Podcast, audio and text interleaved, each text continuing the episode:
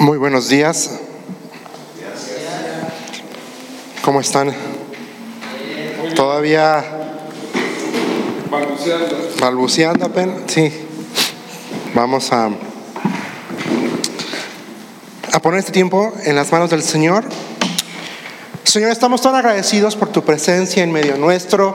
Gracias, Señor, porque nos permites estar aquí a esta hora de la mañana, Señor. Yo te pido por favor que nos ayudes a tener claridad esta mañana. Abre nuestros ojos, abre nuestra mente para que podamos escuchar tu voz por medio de la reflexión y también, Señor, por medio de el estudio de esta mañana. Señor, por favor, habla nuestras vidas como solo tú lo puedes hacer, Señor. En tu nombre estamos orando, en Cristo Jesús. Amén. Y amén. Abre tu Biblia esta mañana en Hechos capítulo cuatro. Vamos a leer dos versículos nada más.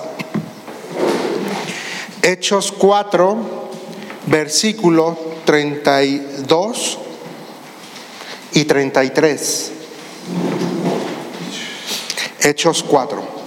Dice: todos los creyentes estaban unidos de corazón y en espíritu.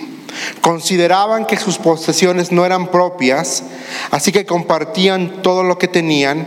Los apóstoles daban testimonio con poder de la resurrección del Señor Jesús, y la gran bendición de Dios estaba sobre todos ellos. De un corazón, va a decir la, nueva, la, la Biblia de las Américas, y de un mismo espíritu también lo va a traducir la Biblia de las Américas, la L B L A. Y dos cosas que quiero poner esta mañana sobre la mesa delante de nosotros es que la importancia de que tú y yo estemos alineados. Primero, alineados con Dios y alineados unos con otros. Primero, ve aquí, versículo treinta y tres, treinta y dos, dice todos los creyentes, todos. Eso te incluye a ti y me incluye a mí hoy. Todos los creyentes estaban unidos de un corazón. Y cuando el corazón, nuestro sentimiento o nuestro sentir, nuestro pensar, se pone a la par con un mismo espíritu, produce esto que te digo el día de hoy, es que estamos alineados.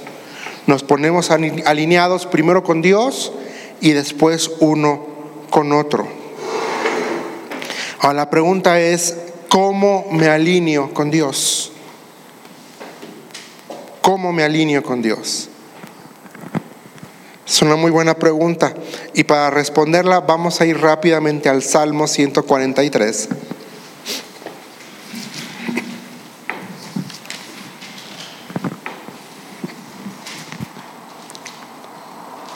Versículo diez.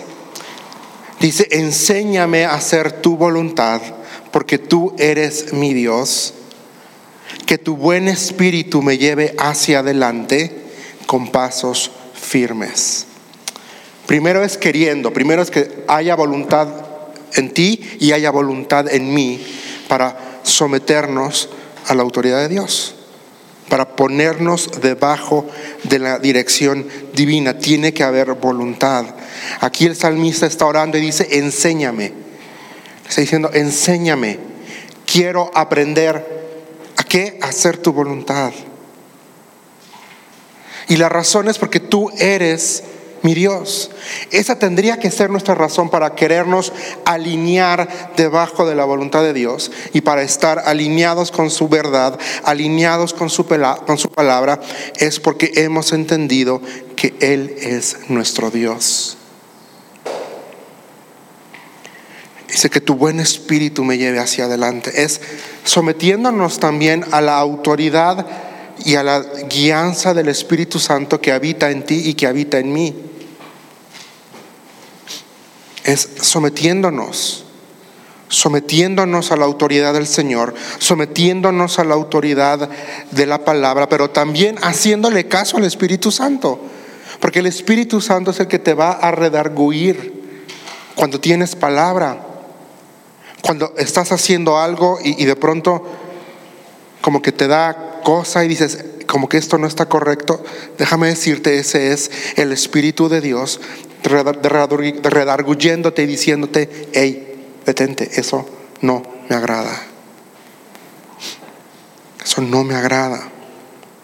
Pero también vamos a ir al Salmo ciento diecinueve, versículo ciento treinta y tres. Dice el salmista aquí: guía mis pasos conforme a tu palabra, para que no me domine el mal. Guía mis pasos. Tenemos que ser intencionales en decirle al Señor, guíame. Tenemos que ser intencionales en someternos. Tenemos que ser intencionales en rendir nuestros anhelos, en rendir nuestros deseos a Dios, a el Señor. Porque solo entonces vamos a poder vivir conforme a la voluntad del Señor. Solo así vamos a, a vivir sometidos a la autoridad, alineados con Dios, para que no me domine el mal. Qué interesante. Aquí el salmista está reconociendo que el pecado, el mal está así y nos puede ganar terreno y nos puede y puede dominar nuestras vidas. Y aquí dice, guíame, para que no me domine el mal. Y no es fácil hacerlo en un mundo como en el que vivimos, en un mundo dominado por el pecado, en un mundo en donde la mentira, en donde el engaño, en donde la tranza es la moneda común. Pero aquí tenemos que ser intencionales, tenemos que alinearnos con Dios. Bueno, ¿cómo, cómo es en, en, en la forma práctica que tú y yo nos podemos alinear? ¿Cómo te puedes alinear a la voluntad del Señor? Primero, algo que tienes que hacer y que solamente tú puedes hacer, que el pastor no puede hacer por ti, que tu esposa no puede hacer por ti, que tus papás no pueden hacer por ti, que tu líder espiritual no puede hacer por ti, que tu consejero no puede hacer por ti. Y eso es orando. Eso es orando.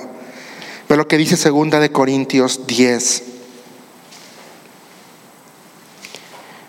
Desde el versículo cuatro dice: usamos las armas poderosas de Dios, no las del mundo, para derribar las fortalezas del razonamiento humano y para destruir argumentos falsos. Aquí está, versículo cinco. Destruimos todo obstáculo de arrogancia que impide que la gente conozca a Dios. Capturamos los pensamientos rebeldes y enseñamos a las personas a obedecer a Cristo. Es llevando cautivo todo pensamiento a los pies de Cristo, va a decir tu versión. Llevando cautivo. ¿Y cómo llevas cautivo? Orando.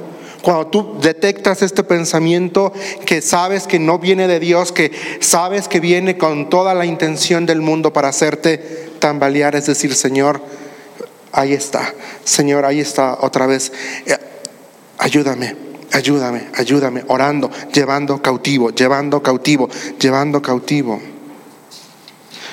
Y N T V dice: capturamos los pensamientos rebeldes. Y enseñando. Es decir, tienes que poner tus pensamientos, tu mente, bajo la autoridad de la palabra de Dios. Dice la Escritura que renovemos nuestro entendimiento, pero no nada más nos quedemos ahí. Y ahorita viene el, el segundo paso práctico, que es estudiando la Biblia, es pasando tiempo con el Señor. Si tú no lees la Biblia, si tú no eres intencional en estudiar, difícilmente vas a poder alinearte correctamente con el Señor, con su autoridad. De verdad, créeme, no no es porque te queramos, como una vez lo dije, no es porque te queramos partir tu semana cuando teníamos el estudio bíblico aquí y te animábamos a decir, ven los miércoles. Y ahora con los grupos pequeños, con los grupos en casa, tampoco esa es la intención de ponerte una actividad más. No, es queremos como congregación darte y ayudarte y darte las herramientas para que tú puedas sumar a tu estudio personal, para que puedas sumar a tu caminar con Cristo. Ve lo que dice Segunda de Timoteo, versículo dos. Segunda de Timoteo dos, casi, Segunda de Timoteo, capítulo dos, versículo quince. Esfuérzate para poder presentarte delante de Dios y recibir su aprobación. Sé un buen obrero, alguien que no tiene de qué avergonzarse, y aquí está, y que explica correctamente la palabra de verdad. Tú también tienes que poder abrir este libro. Tú también tienes que tener la capacidad, porque tienes Espíritu Santo, de poder entender lo que está aquí escrito. Vamos un capítulo adelante, ahí mismo en Segunda de Timoteo, capítulo tres, versículo diecisiete, dice: Dios la usa, está hablando de la, de la palabra de Dios, bueno, desde el dieciséis, dice: toda la escritura es inspirada por Dios y es útil para enseñarnos lo que es verdad y para hacernos ver lo que está mal en nuestra vida. Nos corrige cuando estamos equivocados y nos enseña a hacer lo correcto.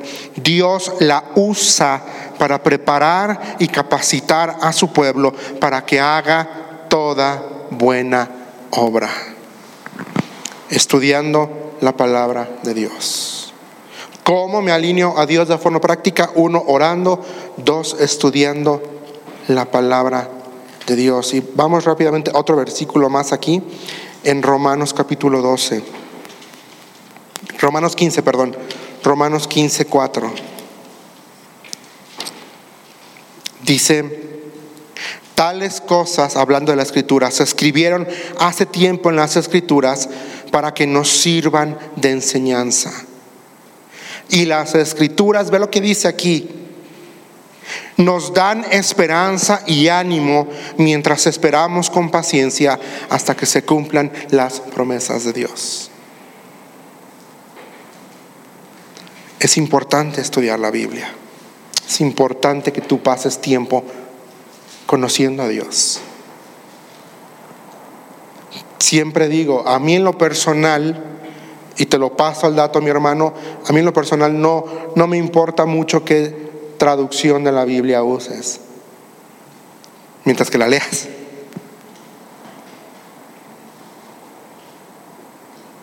Y dos, que pongas en práctica lo que lees.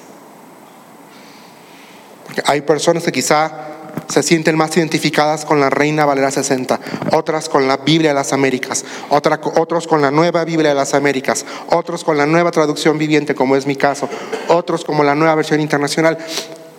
A Dios gracias, vivimos en una época en la historia de la humanidad que podemos tener la palabra de Dios de muchas formas, pero que, sir, pero que sirva de algo. Pasa tiempo. Y la tercera forma práctica es adorando. Es adorando. Así es como tú te alineas a Dios, cuando tú adoras, cuando tú le adoras a Él. Ahí mismo vas a regresarte a Romanos capítulo doce, versículo uno. Dice: por lo tanto, hermanos, les ruego que se entreguen, que entreguen su cuerpo a Dios por todo lo que Él ha hecho a favor de ustedes, que sean un sacrificio vivo y santo, la clase de sacrificio que a Él le agrada. Esa es la verdadera forma de adorarlo, adorándolo, entregándote, dándole todo de ti, dándole absolutamente todo de ti. Y bueno, dice Hechos que estaban ¿de qué? De un corazón, de un mismo espíritu. Pero había resultados. Cuando tú y yo nos alineamos a Dios, cuando estamos alineados con Él, con su voluntad, con su propósito, cuando estamos alineados unos con otros, se producen milagros. Podemos hacer grandes cosas, pero en el contexto de, de Hechos capítulo cuatro, ve el resultado en el versículo treinta y tres, dice: los apóstoles daban testimonio con poder. La Biblia de las Américas va a decir, o el poder de Dios estaba en medio de ellos, o se manifestaba en medio de ellos. Con poder de la resurrección, y la gran bendición de Dios estaba sobre todos ellos. Hace unos años atrás, en la ciudad, en, en Australia, hubo el caso. Eh, ya no me dio tiempo de, de poner la imagen, luego se las mando. Eh, un, estaban la gente subiendo al tren para, para hacer su conmutación del día, diaria, para transportarse, y un hombre pisó mal y se cayó y quedó atorado entre la puerta del tren y el, el, el terrapén, o ¿cómo se llama? El aldén. Ahí, ahí, ahí atorado se quedó caído. Y de pronto toda la gente se salió del, del, del tren, y todos al mismo tiempo empezaron a empujar el tren. Y esta unidad, este alineamiento, logró mover entre todos el tren, y pudieron sacar a este hombre. Esa es la importancia de estar alineados. Ese día en Australia, hombres y mujeres de diferentes estratos, de diferentes condiciones, de, difer- de diferentes etapas en la vida, tenían un propósito claro: salvar a ese hombre. Se alinearon, hicieron algo y lograron sacar a este hombre de ahí.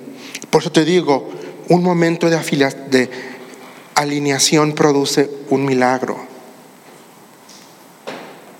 Y cuando tú y yo nos alineamos con Dios, produce esto: damos testimonio del poder de Dios. Es decir, el resultado uno es que el poder de Dios se manifiesta. El segundo resultado es que somos efectivos compartiendo el evangelio. Somos efectivos alcanzando a otros, porque aquí dice: y daban testimonio del poder de la resurrección. Y la tercera cosa que sucede cuando tú y yo nos alineamos al Señor es que experimentamos abundante gracia. Ve lo que dice.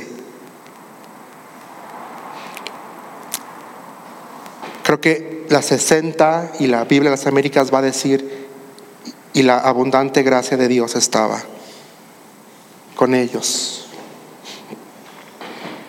Experimentamos. Por eso la importancia de estar alineados, mis hermanos. Y esta mañana este es el devocional: que tú y yo podamos estar alineados con Dios, que podamos estar alineados con sus propósitos, que podamos, que, que, que la Escritura sirva como esa brújula que nos ayude a alinearnos, porque hay resultados. Y el reto es que tú y yo podamos orar, podamos estudiar la Biblia y podamos adorarlo constantemente, para estar alineados correctamente a su voluntad, a sus principios y a sus propósitos para nuestras vidas. Oremos. Señor, estamos tan agradecidos por tu palabra. Gracias, Señor, porque eres bueno. Gracias, Señor, porque nos amas demasiado, que nos has, no nos has dejado solos, Señor. Padre, yo te pido que podamos ser intencionales en querer venir y en querer alinearnos a tus propósitos, alinearnos a tu palabra, Señor, porque entendemos que solamente así podemos ser efectivos como iglesia. Solamente así podemos ser hombres efectivos en dar testimonio de quién tú eres. Solamente así podemos ser esposos efectivos. Solamente así podemos ser hijos efectivos. Solamente así podemos ser amigos efectivos. Solamente así podemos ser hermanos en Cristo efectivos, que den testimonio del poder del evangelio en nuestras vidas, Señor. Ayúdanos y guárdanos en Cristo Jesús. Amén y amén.